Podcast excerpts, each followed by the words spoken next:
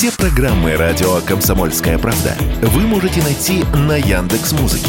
Ищите раздел вашей любимой передачи и подписывайтесь, чтобы не пропустить новый выпуск. Радио КП на Яндекс.Музыке. Это удобно, просто и всегда интересно.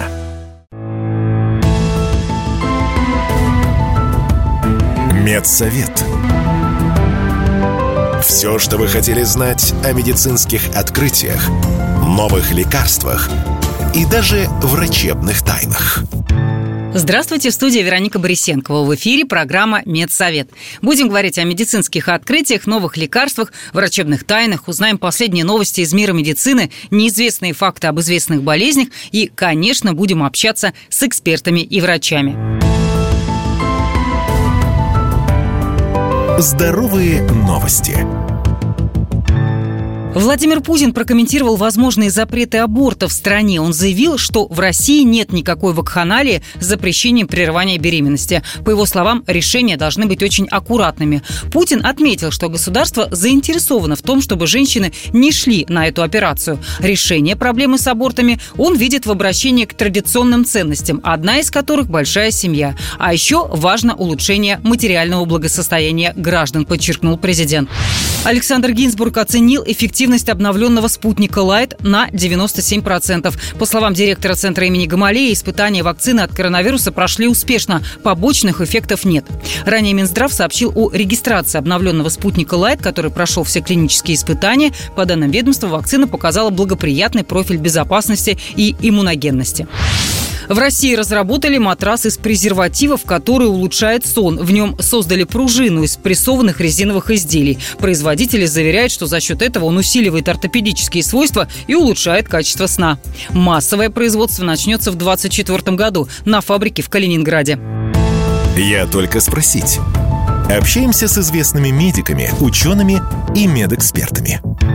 В студии Вероника Борисенкова, программа «Медсовет». Поговорим мы сегодня на деликатную, но важную для всех женщин тему – климакс. Ну, его наступление неизбежно для любой представительницы прекрасного пола, но многих приближение менопаузы очень удручает, мягко говоря, а кого-то откровенно пугает. Мол, начинается старение, уходит красота, появляется нервозность, нарушается сексуальная жизнь, сон и так далее, и так далее. Так вот, так ли это? Какие первые признаки проявления климакса, когда готовиться к менопаузе, ну и вообще, как входить в этот период и проходить его, не теряя качества жизни. Моя гостья, врач-акушер-гинеколог, кандидат медицинских наук, заведующая гинекологическим отделением консультативно-диагностического центра эн ка цэ номер два Российского научного центра хирургии имени Петровского Елена Вячеславовна Трубкина. Елена Вячеславовна, давайте сразу обозначим вот эти основные процессы, основные этапы. Сам термин менопауза – это дата последней менструации.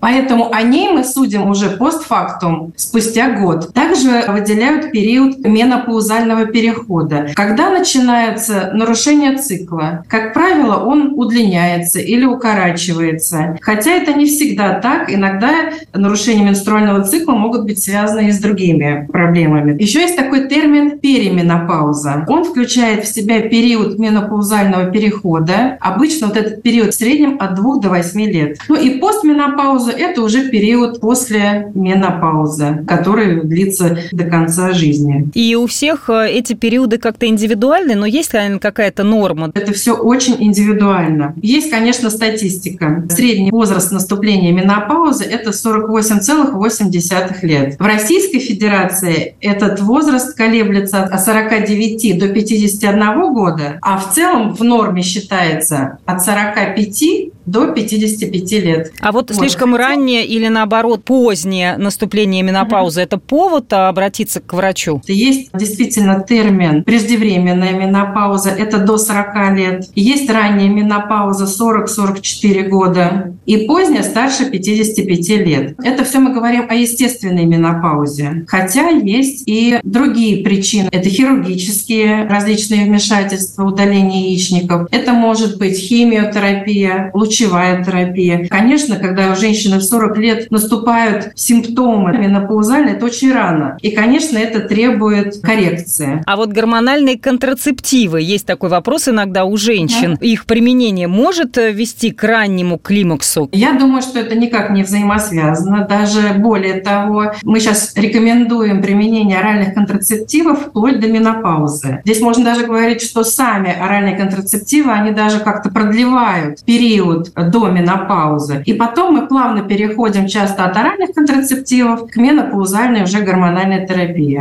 Хотела о них как раз подробнее поговорить, про гормоны. Что, во-первых, меняется в гормональном фоне у женщины? Каких гормонов становится меньше, за что они отвечают и как это сказывается на нас, на женщинах? Конечно, есть определенные признаки, гормональные признаки наступления менопаузы. Как правило, они начинаются за год-три до менопаузы. Чаще всего мы смотрим такой гормон, фолликулостимулирующий гормон, его называют эф эс гэ. При приближении менопаузы он увеличивается. В дальнейшем у нас происходит снижение эстрогенов, поэтому, конечно, гормональные изменения существуют. Они могут появляться даже какими-то предпосылками. Мы точно не можем сказать, когда наступит менопауза. Я все-таки отношусь к этому периоду как наследственно обусловленному. Но все-таки чуть-чуть предугадать мы можем. А я вот знаю женщин, которые mm-hmm. просят гинекологов в преддверии менопаузы назначать им гормонотерапию, чтобы менструации продолжались как можно дольше. Потому что вот бытует это мнение, что пока у женщины регулярный цикл, то и кожа у нее лучше, и морщин меньше, и волосы лучше, либидо в порядке. Так ли это? И насколько небезопасно вот такое вот, скажем, искусственное продлевание цикла? Есть такая менопаузальная гормональная терапия в циклическом режиме, то есть когда происходят менструации. Но, конечно же, есть, как и для применения любых лекарственных препаратов, есть показания и противопоказания. Просто желание женщины здесь мы не будем рассматривать. Мы не назначаем всем женщинам препараты эм гэ тэ. эм гэ тэ – это менопаузальная гормональная терапия. Если вазомоторные, да, симптомы – это приливы, потливость, там, озноб и другие симптомы. Если у них степень выраженности средняя или высокая, и это мешает качеству жизни, то, конечно, мы будем рекомендовать. Но с учетом, естественно, факторов риска. Давайте тогда поговорим о признаках и симптомах, потому что и у перименопаузы, и у менопаузы, наверное, есть какие-то свои жалобы от пациенток, и редко у кого из женщин это совсем-совсем происходит бессимптомно. Основной симптом, конечно, который встречается практически у семидесяти пяти - восьмидесяти процентов женщин, это приливы жара. И такие приливы могут возникать у кого-то один раз в день, да, а у кого-то десять раз в день. Кроме того, у женщин могут возникать симптомы сухости, да, это вульвовагинальная такая атрофия. И, конечно, это постменопаузальный остеопороз. У некоторых проявляется переломами костей, патологическими. Помочь мы в таких случаях можем двумя способами, даже, наверное, тремя. Это гормональные препараты. Есть негормональные препараты, которые мы назначаем женщинам при наличии противопоказаний, либо если женщина сама не хочет принимать гормоны. И, конечно, очень сильно влияет на эффективность это здоровый образ жизни и все, что с этим связано. А вот что, кстати, по здоровому образу жизни мы можем посоветовать женщинам, которые входят в mm. такой менопаузальный период или готовятся к нему? Ну, конечно, рекомендуются регулярные физические занятия женщинам в пери- и постменопаузе. Это улучшает и качество жизни, и глобально это вообще снижает смертность от сердечно-сосудистых заболеваний и снижает общую смертность. И у таких более активных женщин, как правило, этот период проходит менее заметно, с меньшим количеством симптомов. Дальше. Рекомендуется снижение массы тела. И, конечно, курение. Тоже фактор, который негативно может сказываться. Известно, что с приходом менопаузы или незадолго до нее у женщины могут возникать проблемы с весом. Это все-таки происходит из-за каких-то изменений в гормональном фоне или после сорока меняется у многих обмен веществ? И можно ли это как-то контролировать или избежать? Причина лишнего веса, да, в менопаузе двояка. С одной стороны, да, конечно, это связано со снижением эстрогенов. При этом нарушаются обменные процессы и происходит отложение жира в области живота, как правило. Второй момент, кроме гормонального, снижение физической активности. Если женщины были ранее более активны, с возрастом не знаю, может быть, накапливается усталость, и они меньше занимаются какими-то физическими упражнениями.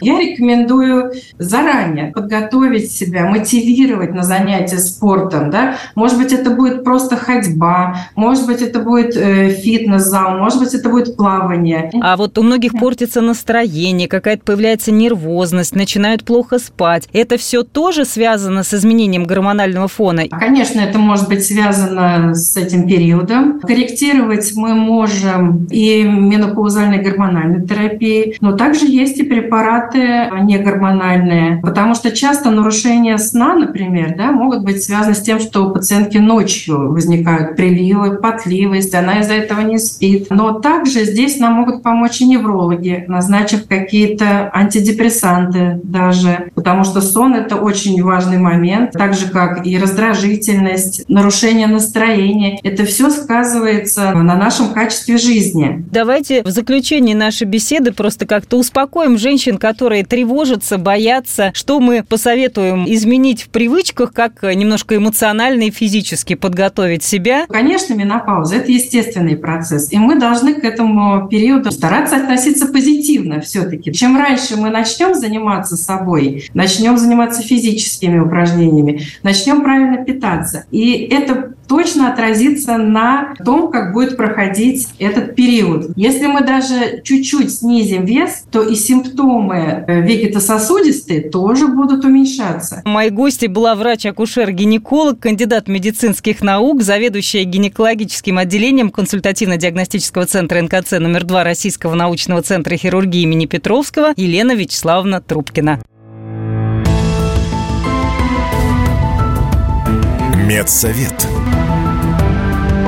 Все, что вы хотели знать о медицинских открытиях, новых лекарствах и даже врачебных тайнах. В эфире программа «Медсовет», в студии Вероника Борисенкова. Говорим о медицинских открытиях, новых лекарствах, врачебных тайнах и в том числе узнаем много интересного из истории медицины. Медицинские истории.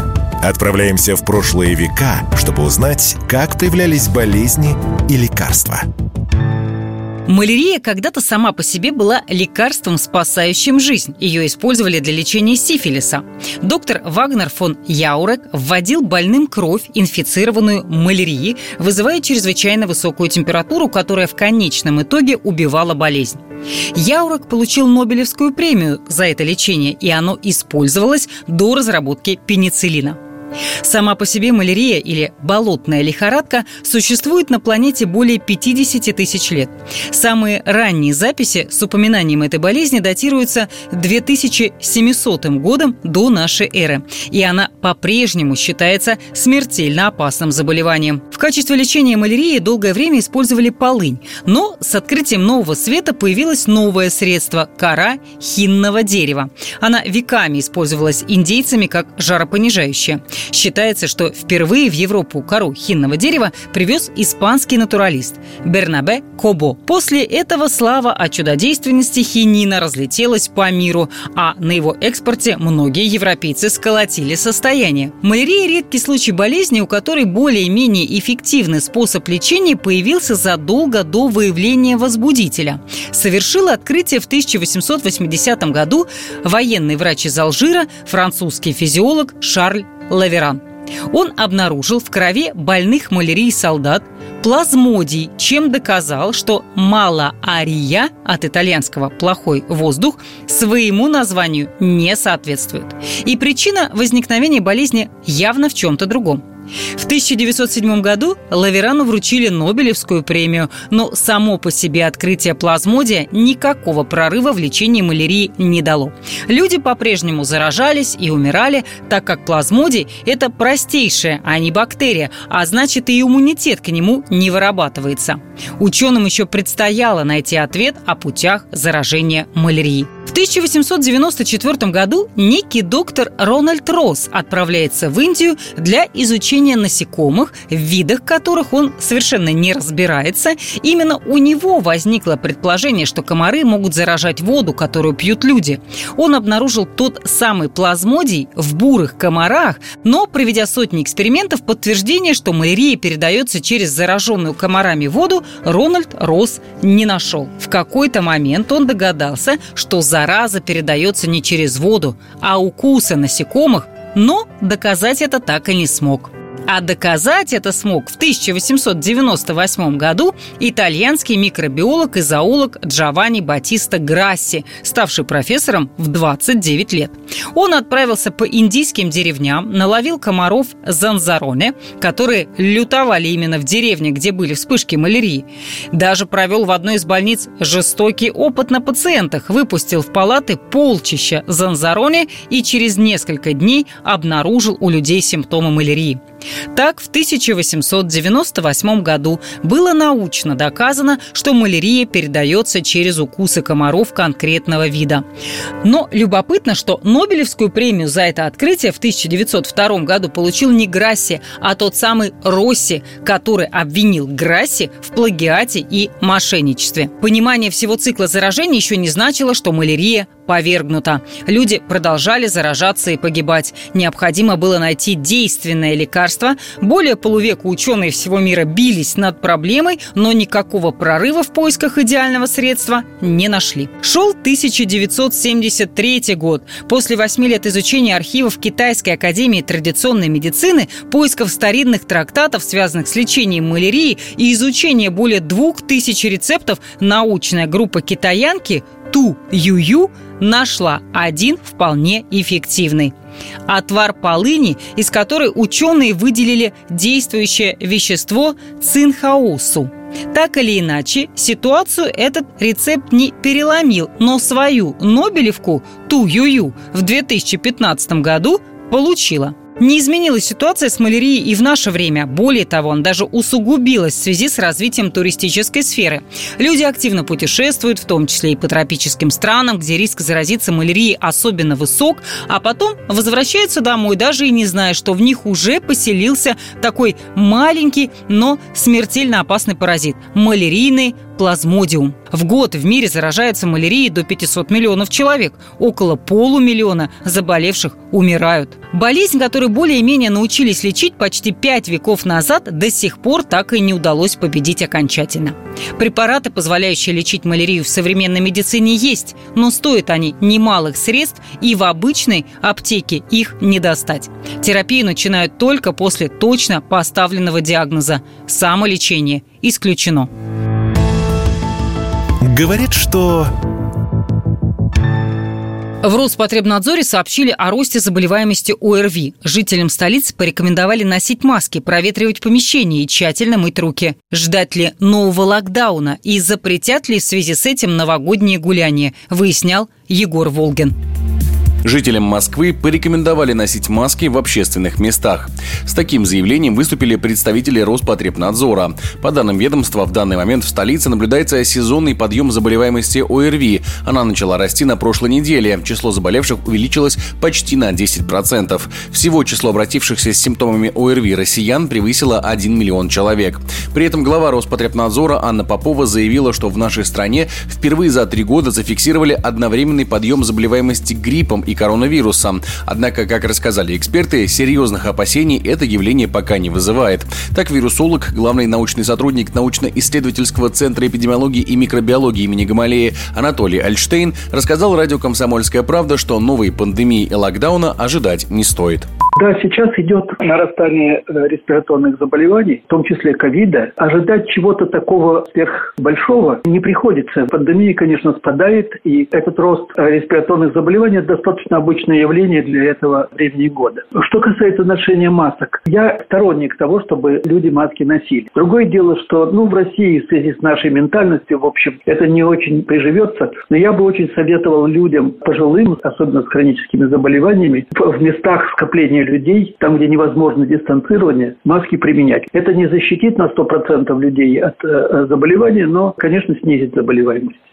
Также в СМИ появилась информация, что обязательное ношение масок ввели и в Китае. В конце ноября там резко начало расти число заболевших. Врачи диагностируют у пациентов высокую температуру, озноб и образование узелков в легких при отсутствии кашля. В результате вспышки заболевания больницы в Пекине и Ляонине оказались переполнены, а местные школы отменили занятия на неопределенный срок. Начали ходить даже слухи о появлении нового очень заразного вируса-мутанта, но специалисты заявили, что ситуация там такая же, как и в России. Кто-то заражается гриппом, кто-то коронавирусом, а в итоге все складывается в пугающую статистику, уверен Анатолий Альштейн. Складывается впечатление, что это дело обычных вирусов, в основном из трех групп. Это грипп, коронавирус и респираторно-синтетиальный вирус. К ним может добавиться еще аденовирусы, парамиксовирусы, пневмовирусы и так далее. А обычно каждый сезон, когда идут респираторные заболевания, то вот эти вот вирусы в какой-то год доминирует коронавирус, в другие годы доминирует грипп, в какие-то годы доминирует респираторно-синтетиальный вирус. В этом году считается, что они все трое объединились и идут, так сказать, единым фронтом. В то же время на фоне растущей заболеваемости под угрозами могут оказаться и новогодние праздники, ведь за рекомендацией носить маски могут последовать и ограничения массовых мероприятий. Однако эксперты все же уверены, что запретов гуляний из-за роста числа заболевших не будет. Такое мнение радио «Комсомольская правда» высказал доктор медицинских наук, врач-терапевт-иммунолог, специалист по особо опасным инфекциям Владислав Жемчугов.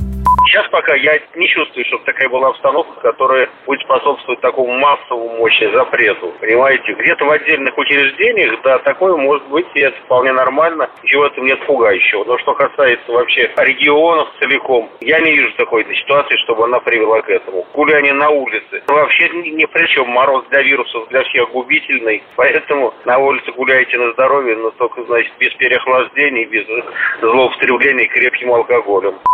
Помимо ношения масок, в Роспотребнадзоре также призвали москвичей тщательно обрабатывать руки, промывать нос после посещения общественных мест, регулярно проветривать помещения и есть больше продуктов с витамином С. Егор Волгин, радио «Комсомольская правда». А мы продолжаем. Это программа «Медсовет». Все самое важное, интересное и неизвестное из мира медицины. А еще здесь можно получить советы и рекомендации от специалистов, не записываясь на прием. Без рецепта. Советы врачей, как сохранить свое здоровье и иммунитет.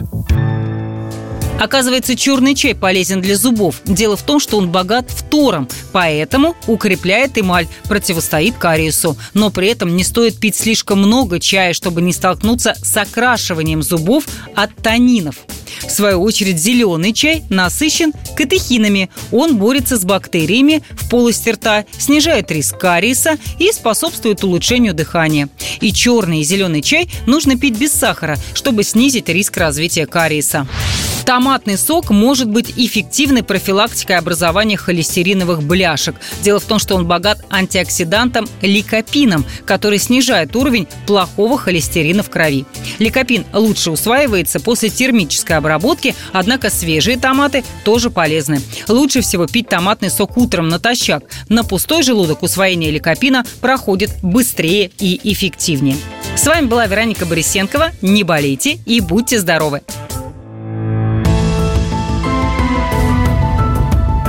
Медсовет.